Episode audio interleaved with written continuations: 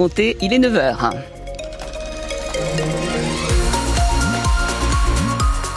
Prudence, hein, si vous êtes sur la route, les routes sont justement euh, mouillées. Puis si vous rencontrez un problème, vous n'hésitez pas 03 81 833 111. Les nuages sont encore là? Ouais, beaucoup de nuages encore aujourd'hui en Franche-Comté, mais il devrait pleuvoir un petit peu moins qu'hier.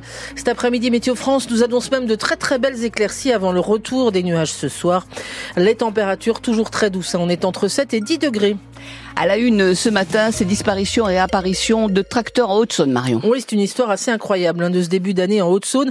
Dans le secteur de Saint-Loup-sur-Saumouze, deux tracteurs ont été volés le week-end dernier dans deux exploitations agricoles différentes.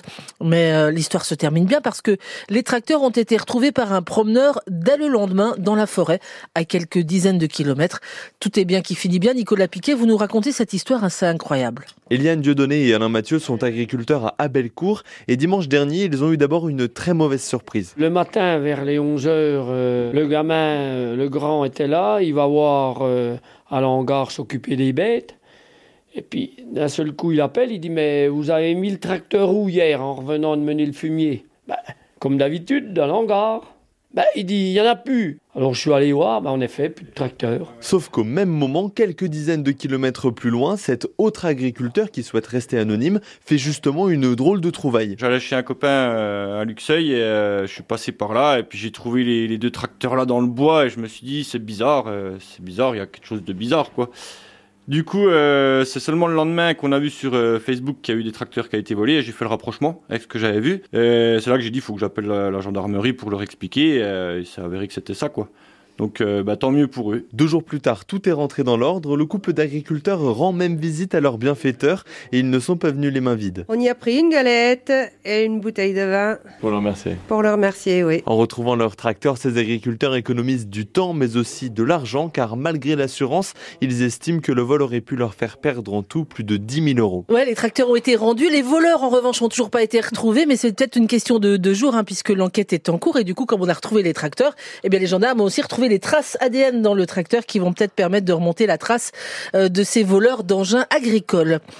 Les inondations dans l'ouest de la France ont fait un mort, un homme de 73 ans porté disparu depuis plusieurs jours en Loire-Atlantique.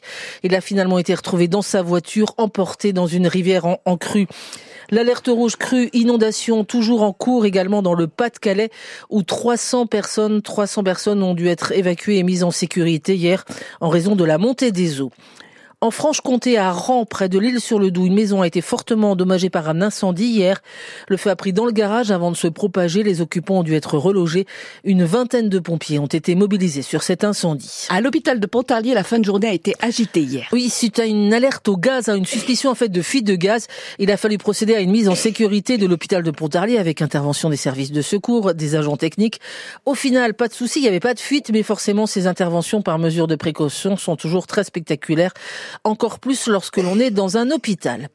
Le biathlon, la Coupe du Monde à Oberhof en Allemagne. Merci à Véronique Dark-Soussicon qui nous a appelé ce matin pour nous prévenir qu'en fait c'était reporté effectivement à cause de la météo, beaucoup de vent, beaucoup de pluie en Allemagne. Le sprint prévu aujourd'hui et auquel doit participer Quentin Fillon-Maillet, le jurassien. Le sprint est reporté à demain, on imagine si le temps le permet, parce que les rafales de vent visiblement soufflent vraiment très très fort du côté d'Oberhof. Le football, les supporters du CAP préparent activement le 32e de finale de la Coupe face à l'OL dimanche à Léo Lagrange à Besançon.